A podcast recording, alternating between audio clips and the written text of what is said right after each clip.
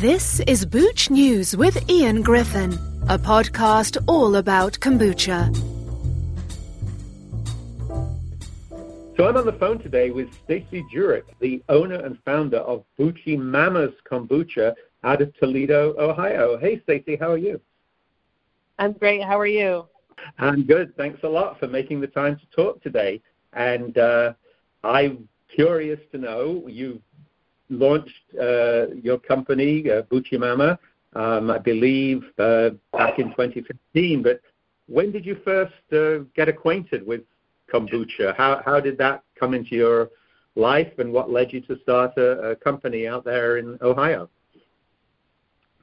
Well, I first have learned how to make kombucha um, kind of at a period of time in my life where I was doing a lot of traveling um, and found myself in Hawaii and had a caretaker gig at uh, someone's home, and they happened to have some kombucha uh, brewing there, and so I learned how to make it.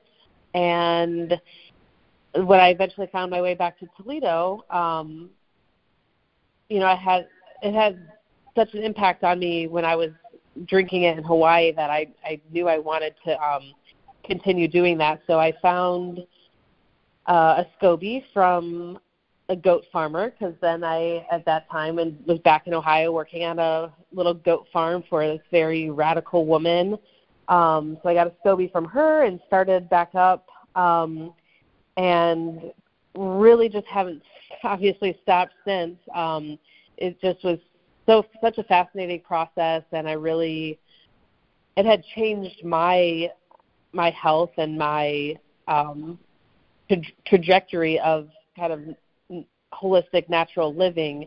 Um, it was it was kind of like the cornerstone of of that, and opened doors to the other wellness products, and you know, like a lifestyle really that kombucha introduced me to. Yeah, well, that's uh, that's almost the. A classic story. I love the fact it was, which island in Hawaii were you on? It was the Big Island um, in Puna. Yeah, yeah. Well, the Big Island to Ohio to a goat farm. I mean, that, that's uh, I think uh, fits beautifully in with the idea that somebody gave you a SCOBY and, and you started. So, what led you to? I mean, I brew at home. You were at that point experimenting, I'm sure, brewing your first batches at home.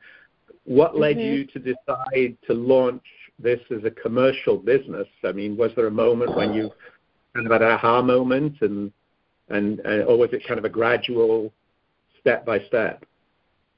Well, I think I was gradually building a business without really realizing it, um, or or without really having the intention of starting to brew commercially.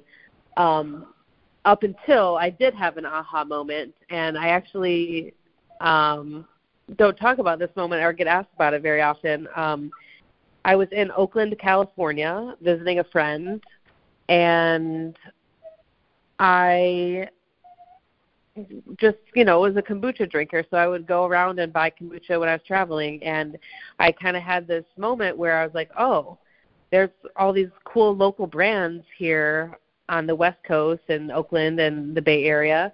And, you know, like every other trend, it, the Midwest is like five years behind. So that was kind of my aha moment of like, this is cool on the West Coast. It's going to take five years to get to the Midwest, so why don't I start a kombucha company? And I literally called the Ohio Department of Agriculture, who like does all of our licensing, Um, and asked them what my requirements would be to like start a commercial kitchen. Um, and they were like really unfamiliar with kombucha, and, and they weren't quite sure like what to tell me as far as what my requirements would be. Um, and they actually, I'm, I'm, ish, I'm issued a license. I don't know how other states operate, but with, in Ohio, it's a, a soft drink and bottled water manufacturing license. Um, And I think, you know, there's different states handle kombucha differently with the alcohol content or whatever. Um, but anyway, that's kind of a, a licensing tangent. But uh, that was my aha moment. It was in the fall of twenty fourteen, and I filed my Articles of Incorporation on January first of twenty fifteen. So I just yeah. like had that yeah. aha moment, and then I just went for it. Well, it was, it's again, it's it's uh, coincidental that you're talking about Oakland. I live in Vallejo, which is a half-hour drive away, and I know oh, you know cool. many of the local, many of those local brands. You know, one of the famous ones on the you know East Bay is House Kombucha, started by a woman, Rana Chang, who I interviewed years ago. There's Moss Beach Kombucha, there's Marine Kombucha, and uh, you know California. Down in Southern California, you've got G T Dave and Health Aid and so on, is definitely oh, ground yeah. zero. Um, and I felt, yeah, yeah. I started Book News after my experience was back in the U K where I grew up, realizing five, six years ago, there was all, I, I'm not at the age where I was going to launch a commercial company, but I totally get the fact that you saw the Midwest, you saw an opportunity out here in California and, and began in the Midwest. In January twenty fifteen, so mm-hmm. coming up on nine years. Um, yeah. What have been some of the what have some of the sort of um, inflection points? Because I, I saw online you've recently, I think, moved to a new brewery. You've opened a tap room. But before we get to today, as you've now got nearly a decade's experience, looking back. What were some of the things that went right? Maybe what were some of the challenges? What what could you share as far as the journey that you've been on uh, as a commercial, uh, Boochy Mama's Kombucha? Yeah, so, I mean, if you think about a home brewing setup, um, I had, I had, I would get, I got all my initial home brewing supplies from a beer home brewing store. Um, well, let me, let me, rephrase that. When I was really home brewing, I don't know what I used. I just used whatever I had. I had. But when I started the business and was literally transitioning from my five-gallon batches, I was like, okay, well now, so as a home brewer, I was making five-gallon batches. So then as a commercial brewer, I was like, I'm going to make eight-gallon batches, and I'm going to make, you know, five eight-gallon batches or something. So I was getting all my equipment at a home brewing store, and from from literally that point until even now, every time you want to scale up, which in my case and for a lot of brewers, when you're brewing just a tiny, tiny bit, the scale up happens quickly um, if you have a market for kombucha. And it was like every time I would have to get new equipment or outgrow um there's just such a big learning curve as to what the new equipment was going to be and how to use it. And my biggest ones were in bottling. And uh, so how do I bottle the kombucha? Where do I buy the bottles? I mean, literally just like everything. You're starting from scratch. So it's like sourcing and equipment and then using the equipment. I remember getting this. It's called an Enomatic. It's an Italian wine bottling thing. And I thought it was so cool that I had this, like, cool Italian piece of equipment, but it's meant for wine, and it was, like, a gravity thing. And, like, I I remember using it and, like, tying rubber bands on it in really weird ways, like, just trying to get it to work, and it just wasn't working. And then, like, trying to return it and losing money on the return and, like, just being so disappointed and, like, feeling, like, so defeated. And and that was just one example, I mean, of probably twenty, I'm just throwing a number out there, twenty times of, like, having to essentially reset the equipment, whether it's on the brewing side or the the packaging side or the bottling side. I mean, it's just constantly teaching myself something I know nothing about again and and then hoping that that process is um, not very long and not very expensive. Um, and sometimes it was really expensive or, and like totally the wrong thing. Um, carbonating kombucha was like a huge learning curve. Um, so yeah, it's just like, I remember being at a point where I would, not one point, it was just so many points where I'm kind of like looking at my numbers and I'm looking at like needing to scale up and just like asking myself, okay, it's like, if I scale up this time and I invest, you know, ten thousand dollars in a new bottling machine or something, is this going to be my point where my scale, my, like, quantities of scale is going to even out? And uh, I don't know. I, I haven't got to that point yet, but I think I'm maybe there now that we're, we switched to cans and have, like, a third-party co-packer. Um, but anyway, that's that's yeah. those are kind of, like, my challenges. Um, and there's victories in there because I would figure it out, and I know a lot about the bottling industry now.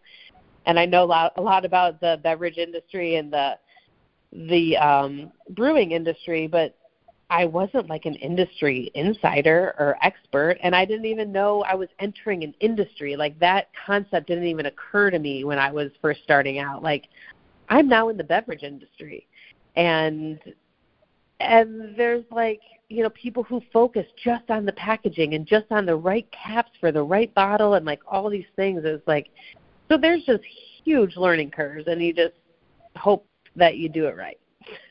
Yeah, that's uh, well.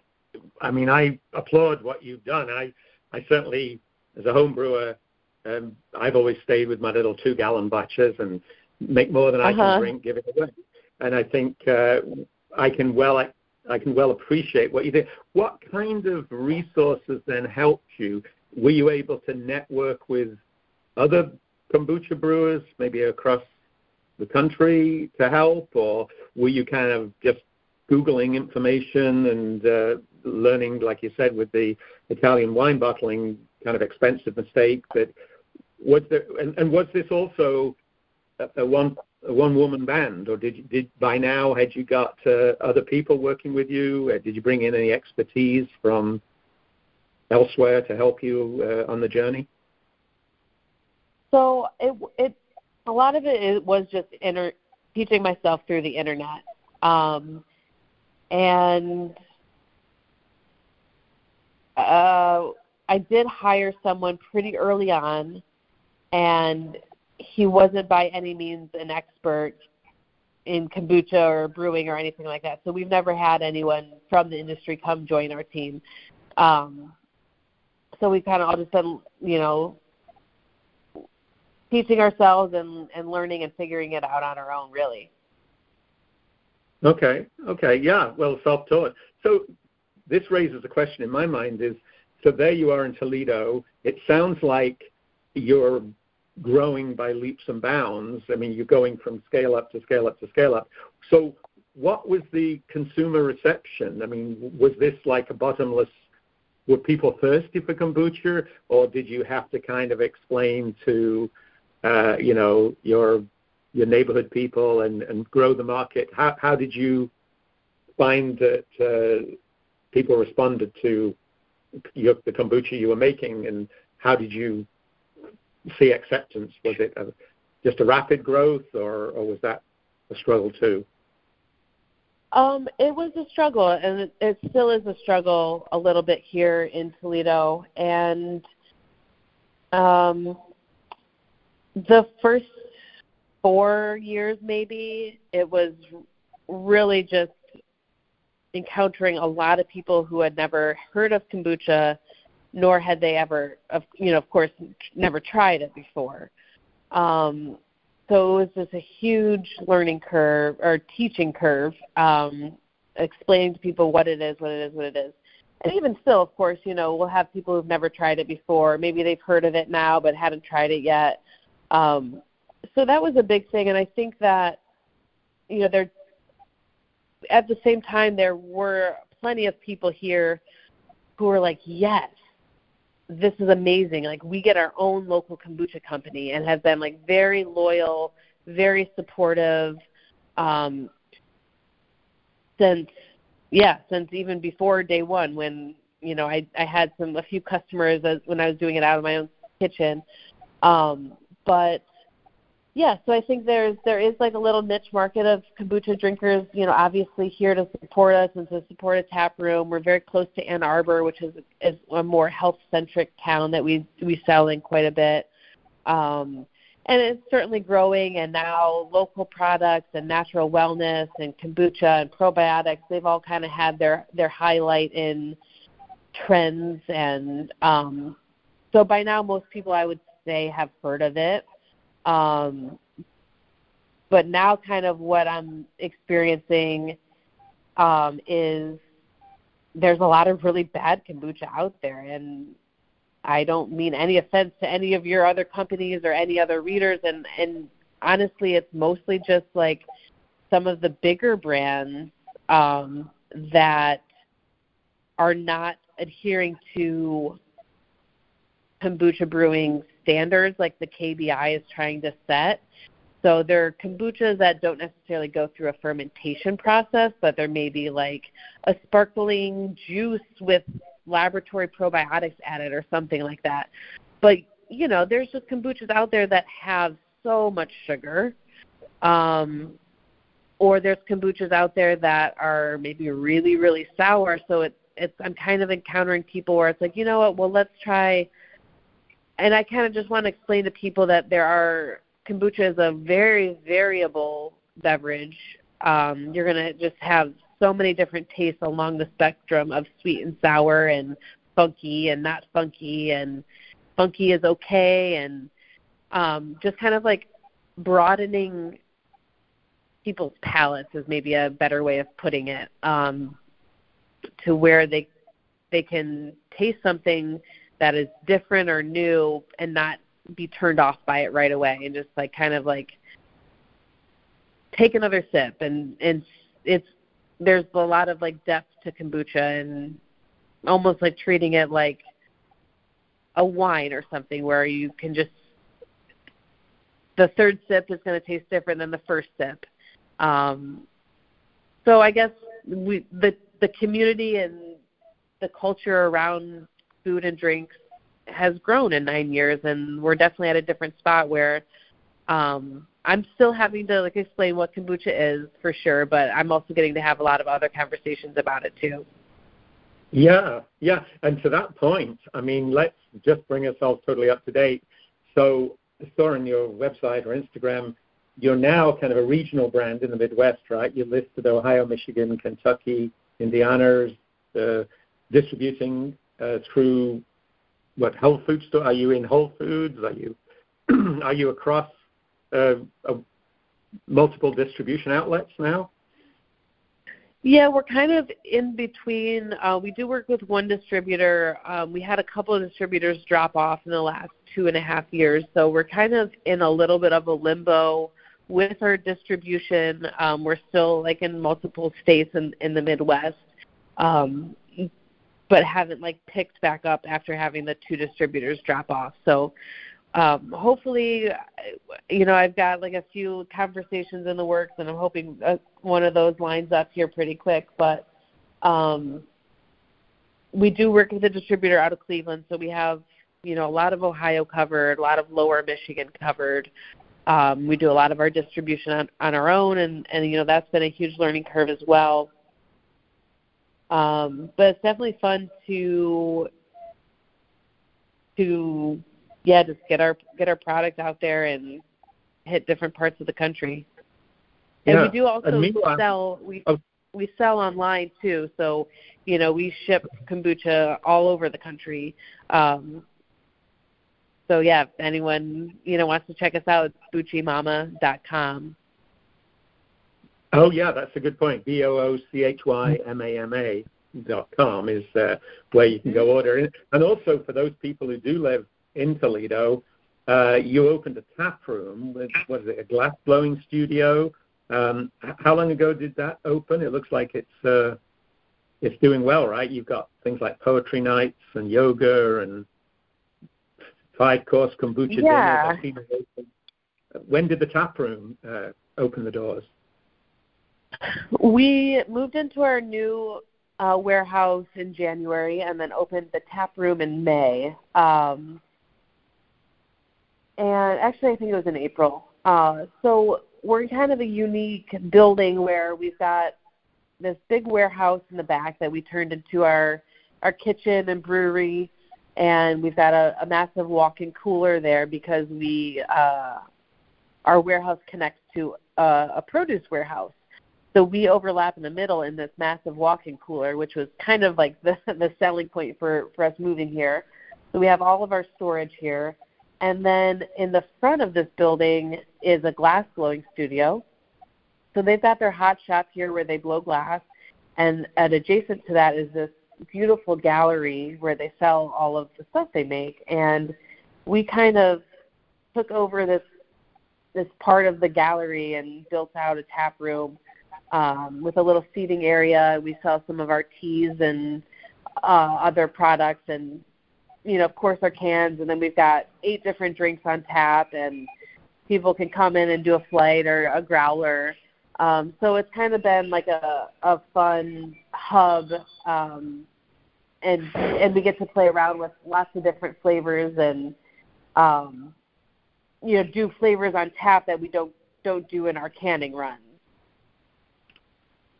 Yeah, right. So that's um, given me a question then I've got is you're doing kombucha on tap with multiple flavors. What flavors are available, you said, like for mail order or people who go into the stores in the Midwest who would find? On your website, I thought I could really only see, looked like there was three flavors, right? There's in the cans, there's Temple of Gold, I'm looking at one here, Fairy Tale Summer Serenade. Are those the, which are various lavender, lemon, and tulsi, as Summer Serenade, Hibiscus Rose Mint, and then ginger, turmeric, lemongrass. Are those your three, like, base flavor? They're, they're the core flavors that you sell in cans, or am I missing some uh, that you could buy in the store? No, those are, those are our core three. Um, two days from now, from this recording, um, so maybe by the time everyone's listening, we'll have our fourth flavor um, finally being added to our line, and that one is going to be Uh, called Woodland Bliss, and it is a yerba mate, vanilla, balsam fir, and juniper. Um, so that fourth, that can that can will also be available um, online, and that those are four four flavors that, you know, we distribute to all of our wholesale accounts and stores and cafes and stuff.